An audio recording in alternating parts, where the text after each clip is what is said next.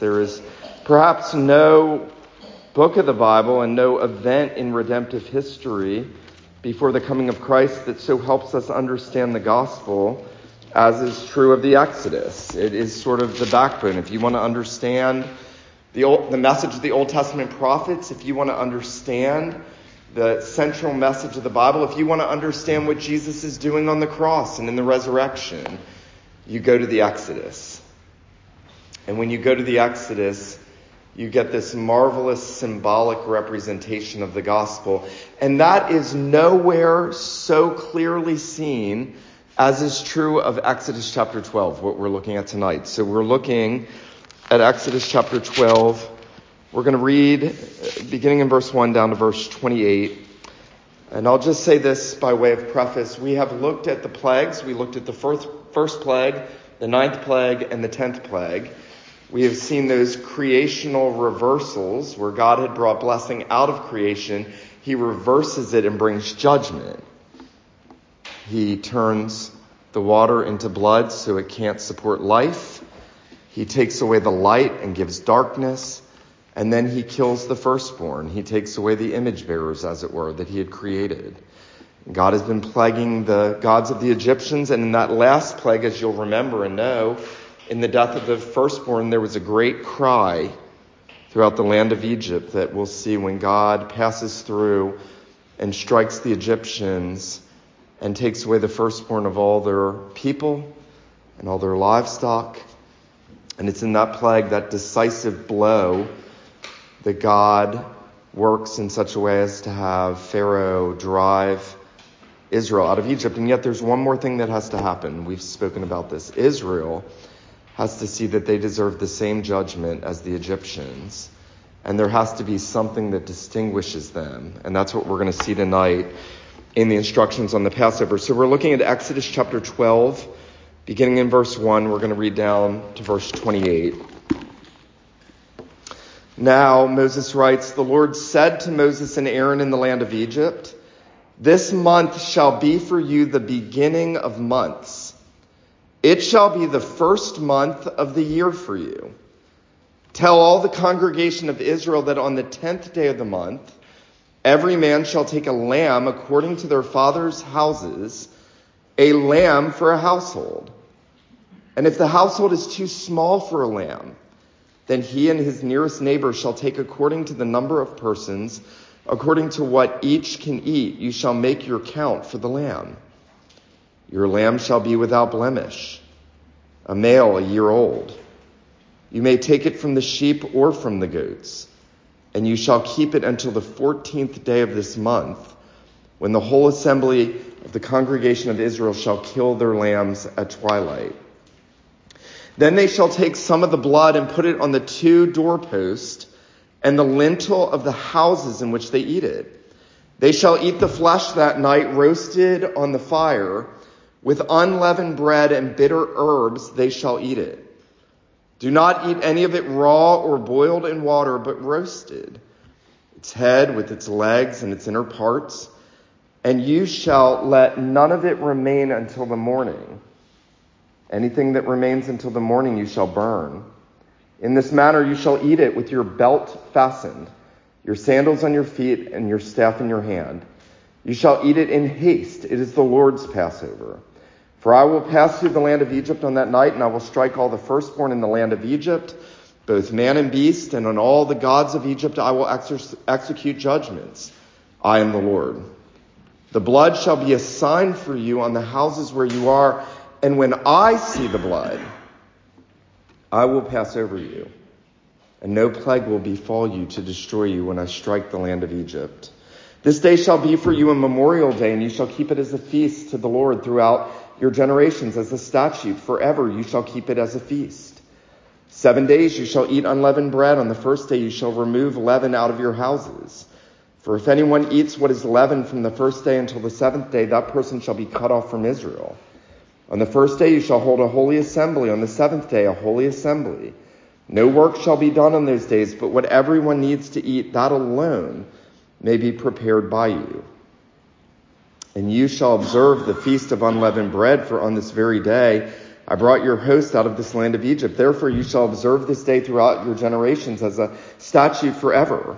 In the first month, from the 14th day of the month at evening, you shall eat unleavened bread until the 21st day of the month at evening. For 7 days, no leaven is to be found in your houses.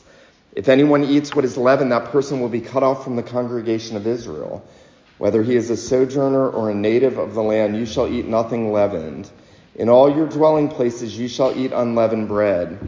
Then Moses called all the elders of Israel and said to them, Go and select lambs for yourself according to your clans and kill the Passover lamb.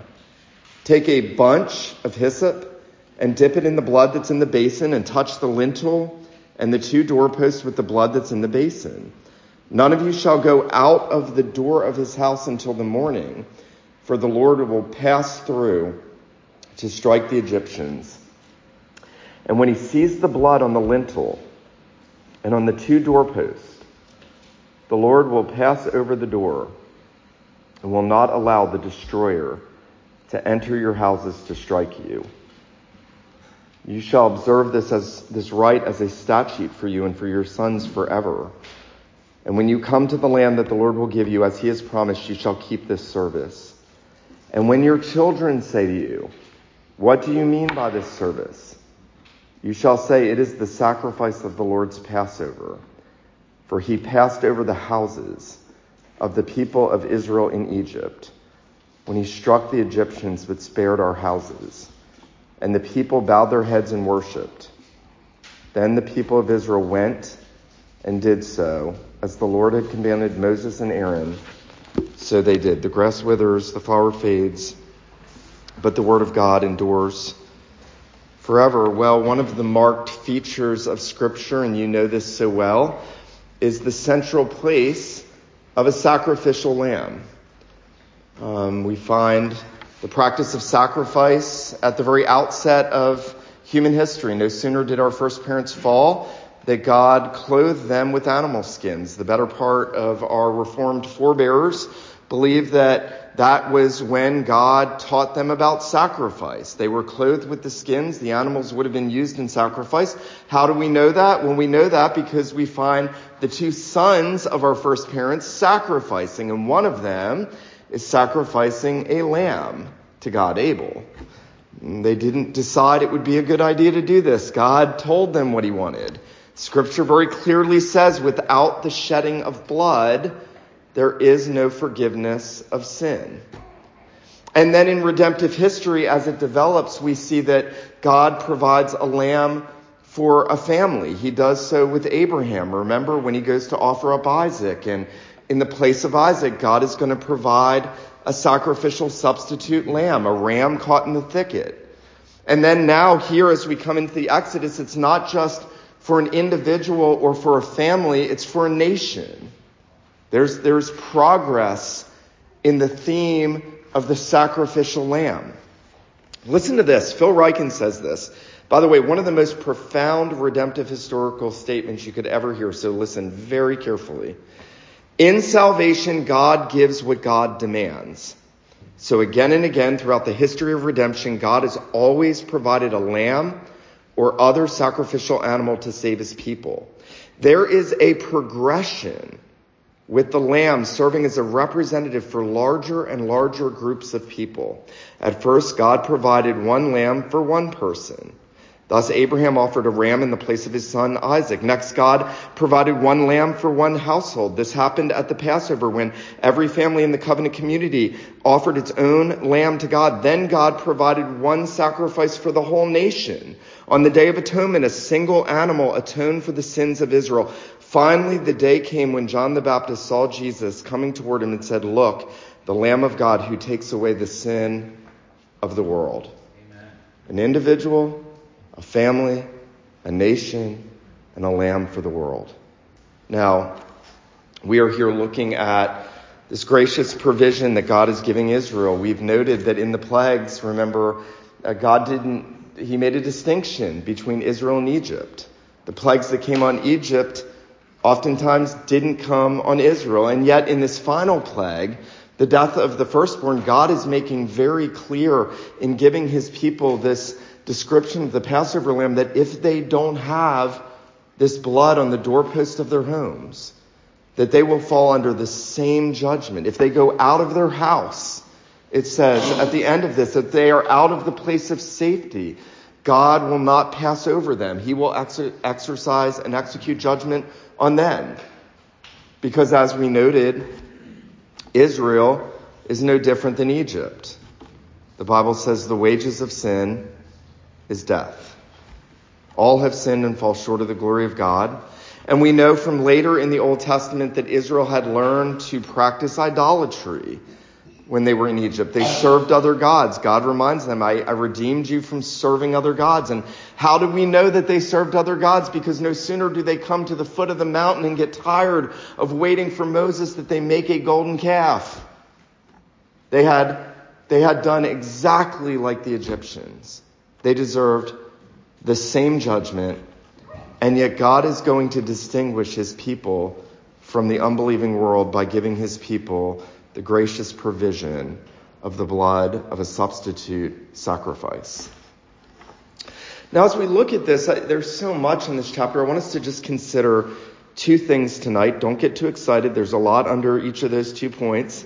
But two things. One, I want us to consider that the Passover lamb met God's holy requirement.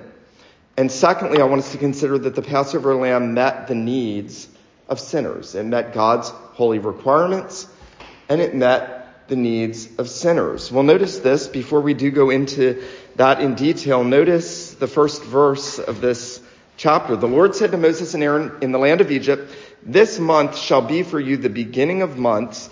It shall be the first month of the year for you." Why is God changing Israel's calendar?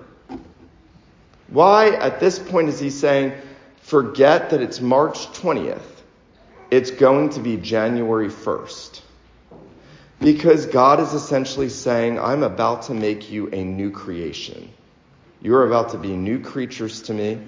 I'm about to bring you out as newly created people. And so that you know what I'm doing, I am resetting your calendar. This is going to be your spiritual New Year day. Isn't that awesome? God is a God of new creation, and yet God is a God of absolute holiness. And in order to be a God that brings about new creation, there has to be something that meets God's holy requirement of his people. And notice that when we get the descriptions about the lamb, notice this, that we are told in verse 5, your lamb shall be without blemish. Your lamb shall be without blemish, a male, a year old. Now, we know, if we've read our New Testament, that Jesus is the lamb without spot and without blemish, 1 Peter 1, that he is the sinless lamb of God, that the type of the unblemished lamb was pointing us forward to the sinlessness of Jesus. I don't know if I've ever told you this quote, but the Scottish theologian William Still once said, the greatest thing that Jesus ever did was to die sinless. The greatest accomplishment of Jesus' life was to die sinless. If God is going to receive a substitute, that substitute has to be entirely unlike you and me. That's why there's all that language of the unleavened bread in this passage. That denotes sin and uncleanness in the old covenant. And God is saying, you are like leavened bread. You are unclean. And he's saying this lamb is going to be without blemish. It's not going to have any spot or stain.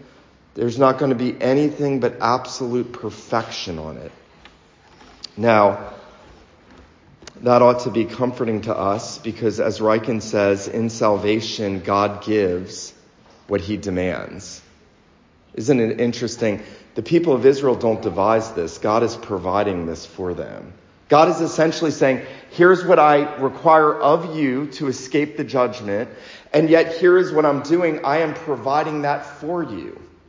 God provides everything that he demands of us. There is nothing we bring to God, nothing that makes us acceptable in his sight whatever we need that meets his holy demands must come from him. And God is so gracious that he gives this large provision in the Passover lamb to point to the Lord Jesus. Now, I think it's right that we come to terms with the fact that we've got to acknowledge what we deserve. There was a sense where God was telling Israel what they deserved. And he was telling them that if they're going to escape that ultimate judgment, there has to be a substitute. It's very interesting. God only required human sacrifice one time in redemptive history when he commanded Abraham to offer up Isaac. And even there he stopped it. And he provided a substitute animal in the place of Isaac. And yet, I've often wondered if Abraham didn't think, why would God ask for human sacrifice and then provide an animal sacrifice? Because clearly an animal cannot substitute for a human. And I think the answer, whether or not Abraham knew that, is God was intimating when he commanded the sacrifice of Isaac that ultimately it was going to be a human sacrifice that he required. It was going to be a human lamb who would take away the sin of his people. Remember what the writer of Hebrews says, that the blood of bulls and goats constantly being offered can never make the consciences of the people clean. It's woefully inadequate. When Solomon went to dedicate the temple, remember he offered something like 20,000 bulls. What's the point of that? These bulls can't take your sin away. That's the point. If they could, they would have ceased being offered. And so even here at the Passover, the people have to be thinking about this process of substitution. God is providing them something that meets his requirement. And yet this lamb, this physical, earthly, typical lamb is not going to be it ultimately. Now, we know that it's Christ because in the New Testament, in 1 Corinthians chapter 5, verse 7, the Apostle Paul says, Christ, our Passover, was sacrificed for us. So let's settle that. Paul says that. And in John's gospel, and you'll remember this, there are these allusions and these intimations, right? When he's on the cross and they come to him and he's dead, they don't break his bones because it's written not one of its bones should be broken. John is saying this is the Passover lamb. We talked at length this morning about Jesus and the Exodus, right? At the Mount of Transfiguration, his death and resurrection are called an Exodus. When his blood is shed, his people are delivered. There should be no question about that. And yet, we've got to come to terms with the fact that God's lamb has to meet his holy requirement. Well, secondly, and most significantly, I think, I want us to consider that the lamb has to meet the needs of sinners. There's kind of two directions here. It has to meet God's requirement. It has to meet the needs of sinners. Now, where is that teased out? Well, notice this. Notice that in all the descriptions that we are actually told, notice verse 7 and following, you shall take some of the blood and put it on the two doorposts and the lintels of the house in which they eat it. Now, you have to listen very carefully. The people of God did not eat the meat of every sacrifice that was offered for them at the tabernacle or the temple. But in the Passover lamb, every single person is required to eat it. It's to be roasted, to be seasoned. By the way, this is why God allowed meat to be eaten after the flood. I don't know if you've ever wondered why is that change there. Because God knew what he was going to do with the Passover lamb. You could not be a vegetarian in the Old Covenant. You had to obey God and you had to eat the lamb that was roasted and seasoned. Now, what's the point of that? Well, remember the Lord Jesus in John 6 says, whoever feeds on me will live because of me. The eating of the Passover lamb is pointing to the fact that Jesus wants us to spiritually feed on him. It's preparing us to understand that there is something about Christ that we are taking to ourselves in a way that can only be, by analogy, explained by a soul-satisfying meal. I don't know about y'all, but I love lamb chops. I'm really glad God chose lamb in the Old Covenant. It is the best of meat next to duck, arguably, but we'll settle that later. But God wants his people to be satisfied. He wants their souls to be satisfied. That's what the eating is. He's saying, I am going to give you food that is going to nourish you even as I deliver you. This is going to be good for you. You are going to gain strength from this. That's why Christ says, come to me, feed on me. We can never feed on his flesh and drink his blood enough. This lamb meets the needs of sinners in that it shows us that Christ is a satisfying spiritual sustenance to the soul of believers. You know, I want to ask you, when you think about the sacrifice of Christ, do you ever think, I need to be a partaker of his sufferings the way Israel was a partaker of the Passover lamb? God wants us to think that. He wants us to say, am I desirous of feasting on the sufferings of Christ for my soul? Notice that this lamb meets the needs of sinners also in that it's a sufficient sacrifice. Now, it's very interesting. There's a little verse here, and when it talks about the lamb and who should have one, notice verse 4, if the household is too small for a lamb. Now, focus on this detail. If the household is too small for a lamb. Now, I don't know about you, but we've never had too much food in our home. I've got 3 boys that are eating us out of house and home. It ought to strike you as strange to hear if the household is too small for the lamb. Ordinarily, it should be if the lamb is too small for the household, they can go get some from their neighbor. But notice what God says in verse 4. If the household is too small for the lamb, then he and his nearest neighbor shall take some according to the number of persons. According to what each can eat, you shall make your count for the lamb.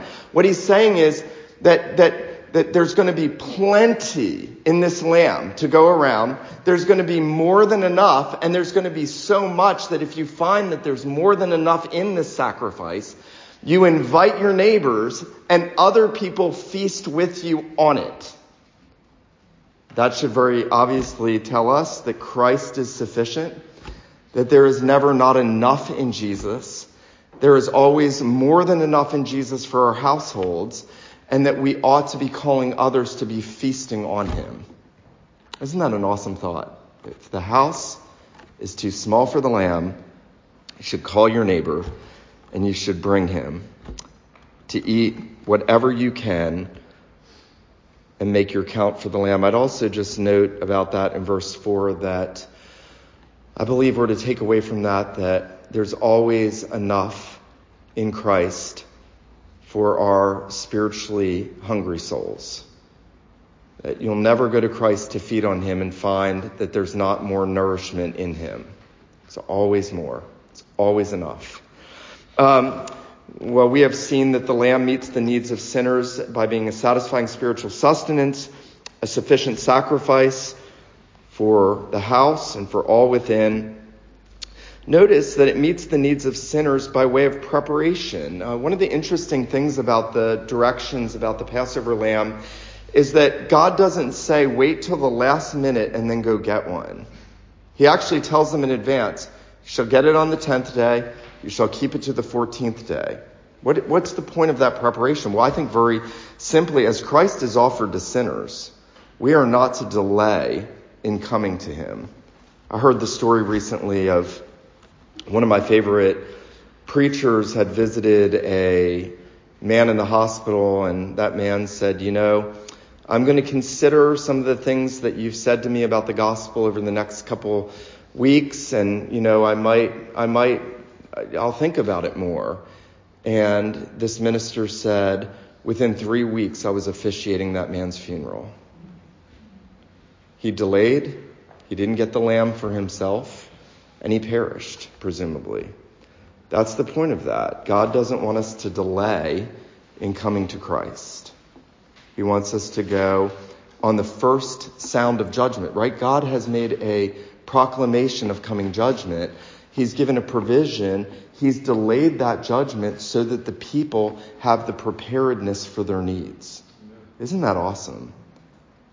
Our God is so infinitely wise that even in the minutia of those details, there are rich spiritual lessons for the souls of God's people. Well, I want us to also to consider that it is preserved, that Christ is preserved, right? Not one of his bones is to be broken. Phil Ryken says this: Jesus and the two men who were crucified with him were nailed to the crosses the day before Passover.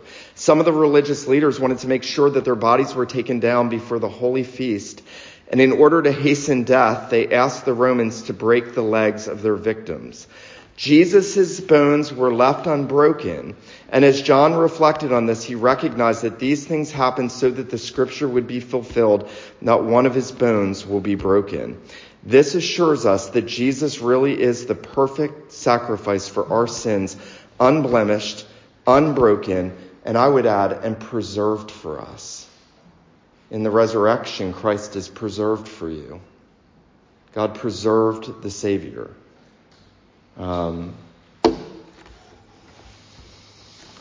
There are so many other details here. I just want to point out the really big one here as we consider how this meets the needs of sinners. God, remember, tells the people that they're to take the lamb, and after roasting and eating it, they're to take the blood and put it on the doorpost of their homes, and whoever's inside is safe. And God says, when I see the blood, what a comfort, when I see the blood, I'll pass over you. Listen to this. Charles Spurgeon said, it's a very comforting thing for you and me to behold the atonement. We gain peace and enter into rest. But after all, the grand reason of our salvation is that the Lord himself looks upon the atonement and is well pleased for his righteousness' sake.